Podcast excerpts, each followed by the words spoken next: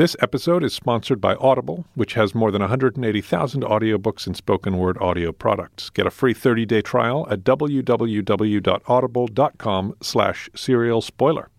We're also sponsored by Harry's, the shaving company that offers German-engineered blades, well-designed handles, and shipping right to your door. Visit harrys.com for $5 off your first purchase with the promo code serial spoiler.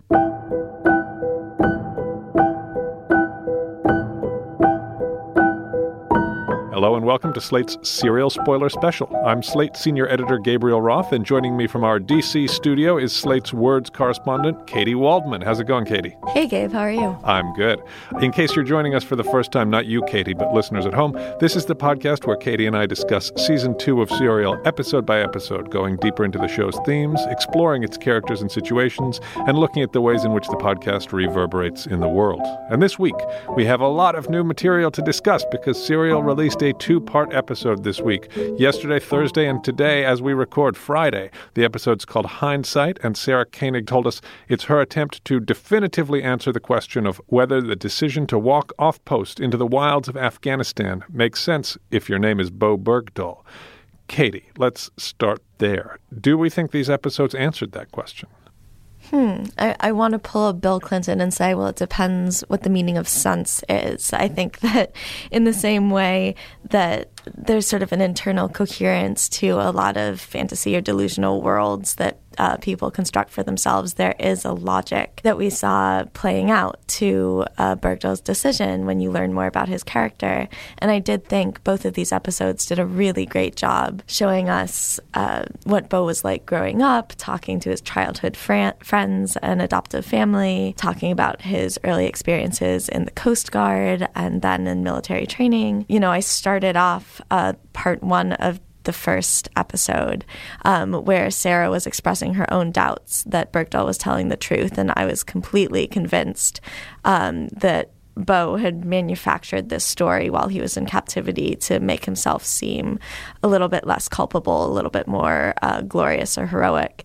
And by the end of, well, actually by the end of part one, but certainly by the end of part two, I was absolutely convinced that he was living in a reality that didn't really correspond to our own and one that overlapped uh, with our own in important ways so that doesn't foreclose the the need for possibly some reform in the military and I'm sure we'll get to that but um, what did you think Gabe? I thought yes these episodes together did a really good job of giving us a sense of what Bowe Bergdahl's inner world must have looked like and when you start seeing things from that perspective, then you can even this very dramatic and, and nutty decision that he made to walk off post, uh, you can see it in context, and it makes, as you said, I don't know that I, I would use the word sense exactly, but it at least has a context in which it, it looks like the product of some sort of decision making, however however kooky. When this season of Serial began,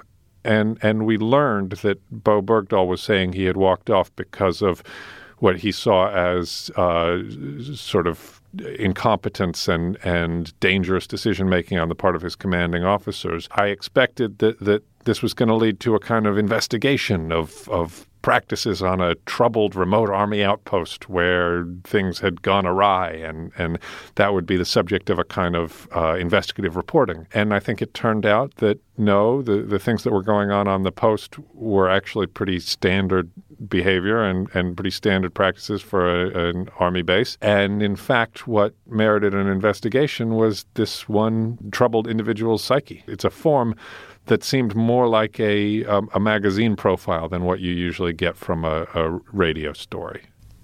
Yeah, that's a fascinating point, and I'm actually I'm thrilled with this turn of events. Um, I did enjoy some of the bureaucratic machinations of people trying to get Bowe back when he was uh, captured by the Taliban. But this recaptured sort of some of the uh, urgency of season one for me. I don't know if you felt that way.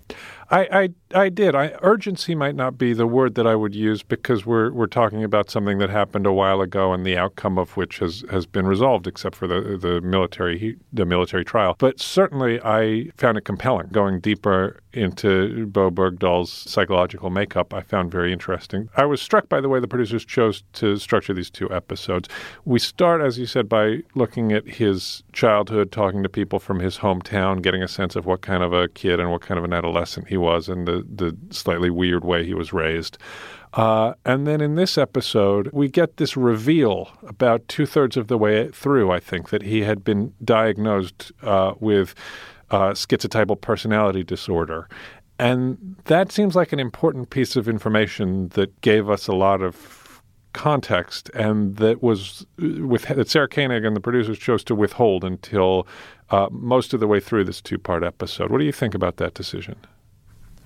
Um, I was very grateful for the way that she parceled out this uh, tidbit of information. I thought that the show did a really great job clarifying and illuminating Bowe's character without the medical jargon, uh, which is not to dismiss schizotypal personality disorder or science or mental health, uh, the establishment, but I mean, it was as if someone had slapped a label on Bowe that said, oh, he has Bowe Bergdahlism. Like those symptoms, when they were described earlier before we knew about the official diagnosis, to me, I was already thinking, like, oh, he sounds like he has some kind of personality disorder, some mental illness. You know, I've been reading uh, John Wray's Low Boy, which is about a schizophrenic teenager, and a lot of the same habits of thought, the sort of sense of the various parts of the universe working in sinister concert, and just this sort of half logical uh,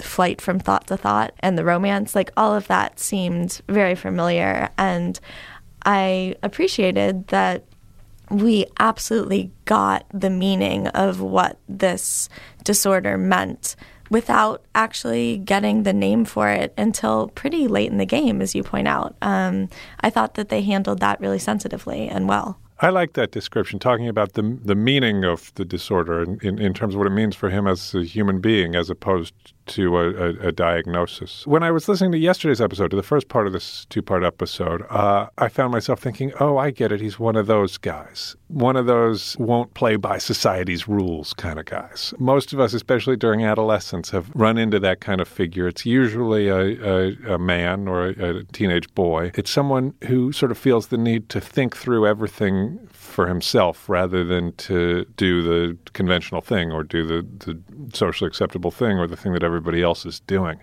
Uh, and then in this episode, there, there's a moment when he sends an email with the subject line, Who is John Galt? yes. And oh right, and you and can the hear clouds parted, yeah. and the revelation, the light of revelation poured through. and you can hear Sarah Koenig having that exact same moment. Oh right, he's an Ayn Rand guy. Jesus. And it, yeah, and actually, I gotta say, I had a total Bowe Bergdahl moment and went, "Good grief!"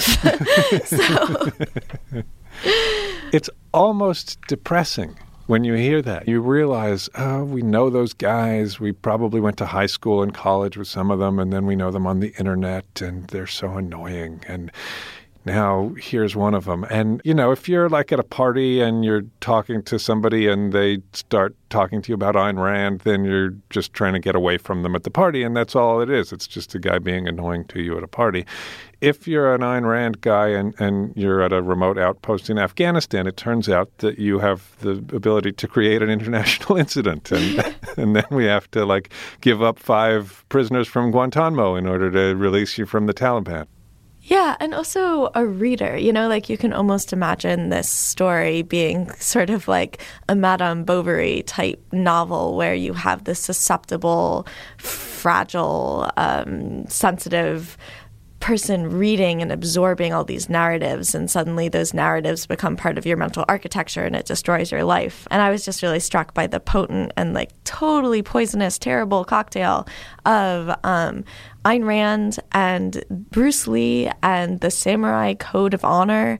And I was just thinking, like, if you don't have some kind of filter for processing all these things and you're a loner and you don't get a lot of feedback from the rest of society and you know you're idealistic like it just sounds like a complete disaster. Yeah absolutely. And i think that that's the kind of tragedy that happens to a lot of people. It happened to people that I knew as a teenager, and, and it happens all the time. And mostly we don't hear much about it because mostly they don't make the news in this way. Mostly they, they, they just wind up destroying their own lives or, or the lives of some of the people around them. Whereas in this case, then they, they sent the U.S. Army on a manhunt through Afghanistan and Pakistan. Before we move on, a word from our sponsor. This episode is sponsored by Audible. Audible is offering our listeners a free 30-day trial membership. Just go to audible.com slash serial spoiler and browse the over 180,000 audio programs. Download a title for free and start listening. It's that easy.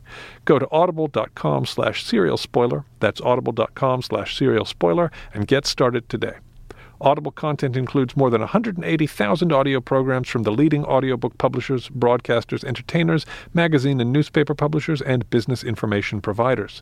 If you're interested in more American military intrigue, you might consider The Pentagon's Brain, an uncensored history of DARPA, America's top secret military research agency, by Annie Jacobsen, the true story of the Defense Department's most secret, most powerful, and most controversial military science R&D agency. Start your free trial today by going going to audible.com slash serial spoiler. Can I ask a question about? Um, I'm going to put you in the armchair psychologist armchair. Go, do it. For a second. Does it puzzle you at all that um, like the attraction to violence in his personality seems so incongruous with all the other stuff, like the very solemn moral standards and the desire to help and the desire to protect.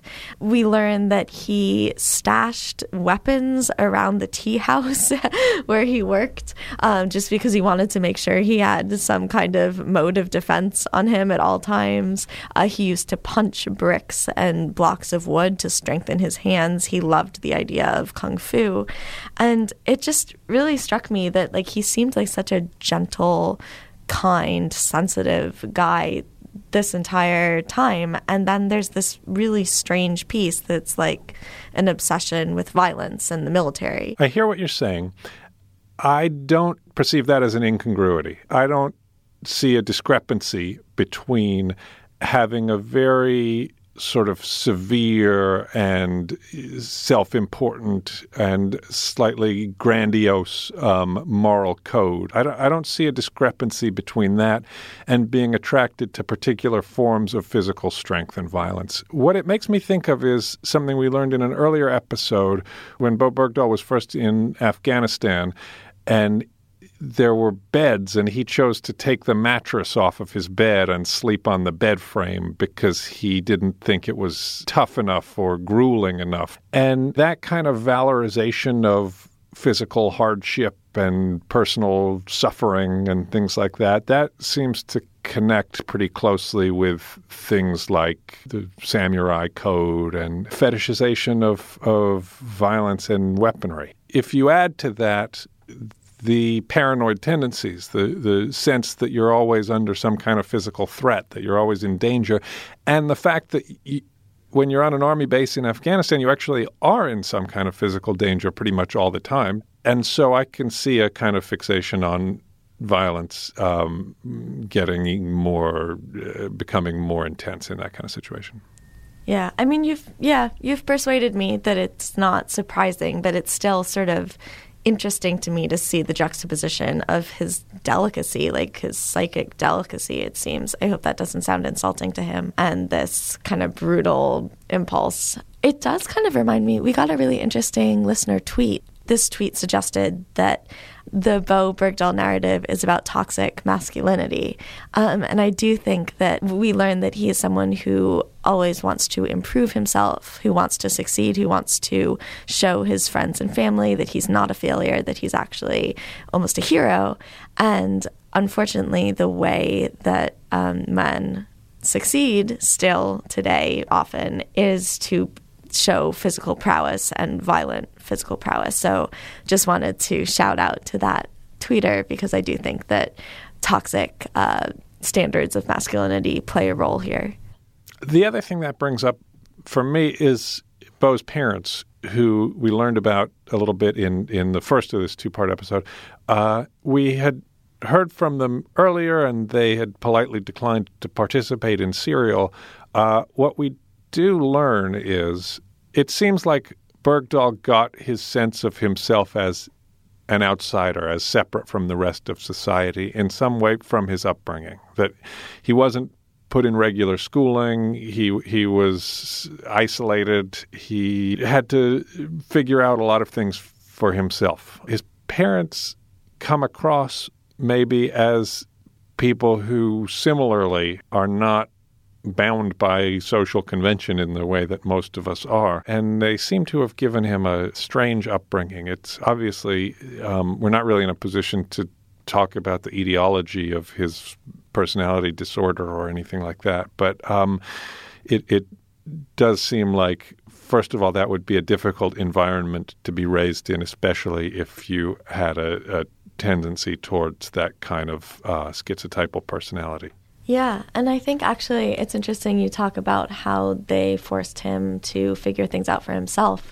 And it struck me, and I think actually Koenig made this point as well, that walking off the base or walking off his post, that was a grand gesture, sure, but it was also an experiment, sort of in the same league as when Bowe would tape his mouth shut for two days to see what happened, or we learned that he liked to push boundaries when he had arguments with Kim and Kayla Harrison and keep pushing just to see how far it would go. Um, and it does seem like he he likes to test the waters, push boundaries, maybe because he doesn't he can't be sure that he will get feedback from the people in his life um, without sort of forcing himself into into their path. There's something so sort of uh, immediately appealing about the idea of a person who has to discover things for himself and doesn't just accept what he's told and doesn't blindly go along with the conventional way of doing things. That when you when you think about that, then that in the abstract seems sort of admirable, but in real life, what that describes is antisocial behavior, right? It's a person being weird and disruptive and bothering people and not doing what he's supposed to do. And and in real life when we encounter people like that then then we usually find them very off-putting. One thing you can definitely say is that a person like that probably should not be enlisting in the military that that's just a, a recipe for disaster. What do you think about the question of whether the the army should have accepted Bowe when he enlisted yeah, he had an anxiety attack or some sort of breakdown when he was in training for the Coast Guard, and he was separated. That's the term of art uh, for that situation. He was separated from the Coast Guard, and in order to reenlist in any type of military branch, he would have needed a waiver that said, No, it's okay, you can let him back in. And he pretty effortlessly secured a waiver in part because the Army was so hungry for uh, troops gearing up for the surge in Afghanistan. And uh, the question is should he have gotten that waiver? And should the people who reenlisted him have looked more closely at his background? And it seems like they followed the protocols, um, and there was no negligence really, but the system did seem a little cursory. And I think the investigating officer, Dahl, also said that in a more perfect world, uh, the Army would be a little bit more attentive to the psychological health of the people attempting to enroll. So I, I'm with him on that. Yeah, it makes me think of uh, the great Donald Rumsfeld uh, and and his remark about the you. Great. You go to war with the army you have, not the army you wish you had. He he said that. I think in 2005, when he was defending the fact that troops in Iraq didn't have like basic body armor or armored vehicles, and they were getting blown up all the time because the army wasn't provisioning them with with the appropriate equipment. What a guy. Um, a corollary to that is that when, when you need a, a, ton of troops in a hurry, then you just can't be selective. And the, the um, incentives for recruiters are always going to be in the direction of getting as many bodies as possible into the military. And if we're going to have a volunteer military, if we're not going to conscript people, and at the same time we're going to engage in these massively manpower oriented campaigns in multiple countries at once, you're, you're going to wind up taking some people who whom might be on the bubble. And it turns out that one of them can cause a great deal of trouble. So I think, you know, you could probably point to a recruiter or a, a army supervisor who should have weeded out this particular uh, recruit. But uh, I think more broadly, you have to accept that this is the, the price of doing business. And, and if it causes this much damage, then maybe we, we need to look at, at what kind of military adventures we're getting involved in. Yeah, and I think it's also fair to say that it wasn't all Bergdahl's fault. Like, it seemed like there were some sort of dicey practices happening at Mest. It certainly seems like some of the missions that they were assigned, like the retrieving the broken equipment, was needlessly dangerous. I don't know, and uh, and it did seem like the commanding officers were careless with the men's mental health and didn't really offer the words of encouragement and support that they should have. Before we move on, a word from our sponsor. This episode is sponsored by Harry's. Harry's is the shaving company that offers a German engineered five blade cartridge. You'll get a close, comfortable shave, no cuts and burns. Plus, the quality is guaranteed. Harry's will give you a full refund if you're not happy. Harry's offers factory direct prices. They cut out the middlemen and ship right to your door. That means they can sell their blades at half the price of the leading brand. Over 1 million guys have already made the switch, and thousands more switch every day. So why pay $32 for an 8 pack of blades when you can get them for half the price at Harry's.com? The Harry's starter set is an amazing deal. For just $15, you get a razor, moisturizing shave cream, and three razor blades. If those prices aren't already low enough for you, we've worked out a special offer. Harry's will give you $5 off your first order with promo code Serial Spoiler.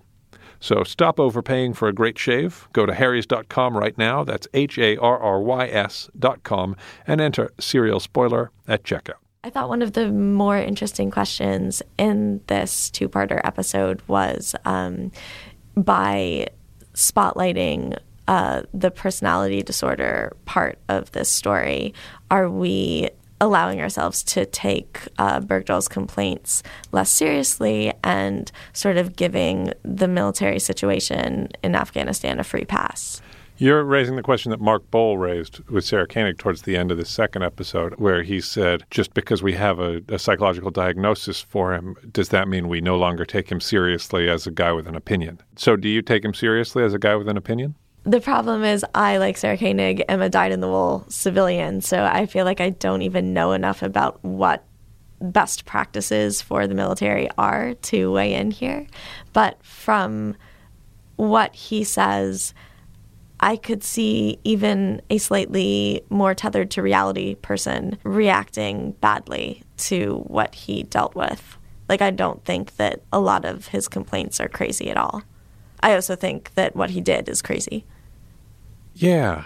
I. Uh, I found something weird about Mark Boal raising that question just because, like, a guy with an opinion, is that really an important thing? Even if we discount the the idea that he had a mental disorder, uh, does the fact that he did this dangerous and illegal thing give his opinion any particular validity? Like, isn't he the equivalent of someone who does a dramatic stunt in order to draw attention to a particular cause? And is that really how we should be evaluating opinions and causes? Is by the, the, the drama of the stunt that the advocates are willing to, to perform in order to bring it to our attention? No, but I don't think that now that we are paying attention to his story, that we should discount things that seem like credible complaints if if they seem credible. No, of course that's true. I I, I guess I also feel like well, of course, if you're in the army, then your life is in danger, and your commanding officers are assholes to you, uh, and and that's the way our military is set up. And I, I, I I don't know if is there a better way to set up a military? I mean, probably, but military service has been not only destroying people's lives, but destroying their minds and, and their mental health since the beginning of war. You know, you can read about it in the Iliad. And the fact that in this particular outpost in Afghanistan that, that these men's lives were put in danger and then their commanding officers were assholes to them about it instead of being appropriately sympathetic about it. Uh, I mean, I don't like that either. But I, I'm not surprised by it, and and I I sort of feel like well then your problem is with the U.S. Army as a whole rather than with a particular commanding officer or a particular set of of command decisions. Sure, and I think that that was a big uh, miscalculation on Bergdahl's part, is he felt disenchanted with the entire reality that he found himself in. And he scapegoated several commanding officers and seemed to still think that his dream was tenable maybe at some other post. Whereas, really, as you pointed out, this was par for the course. This was the normal for uh, serving in the Army. Yeah, what a sad story.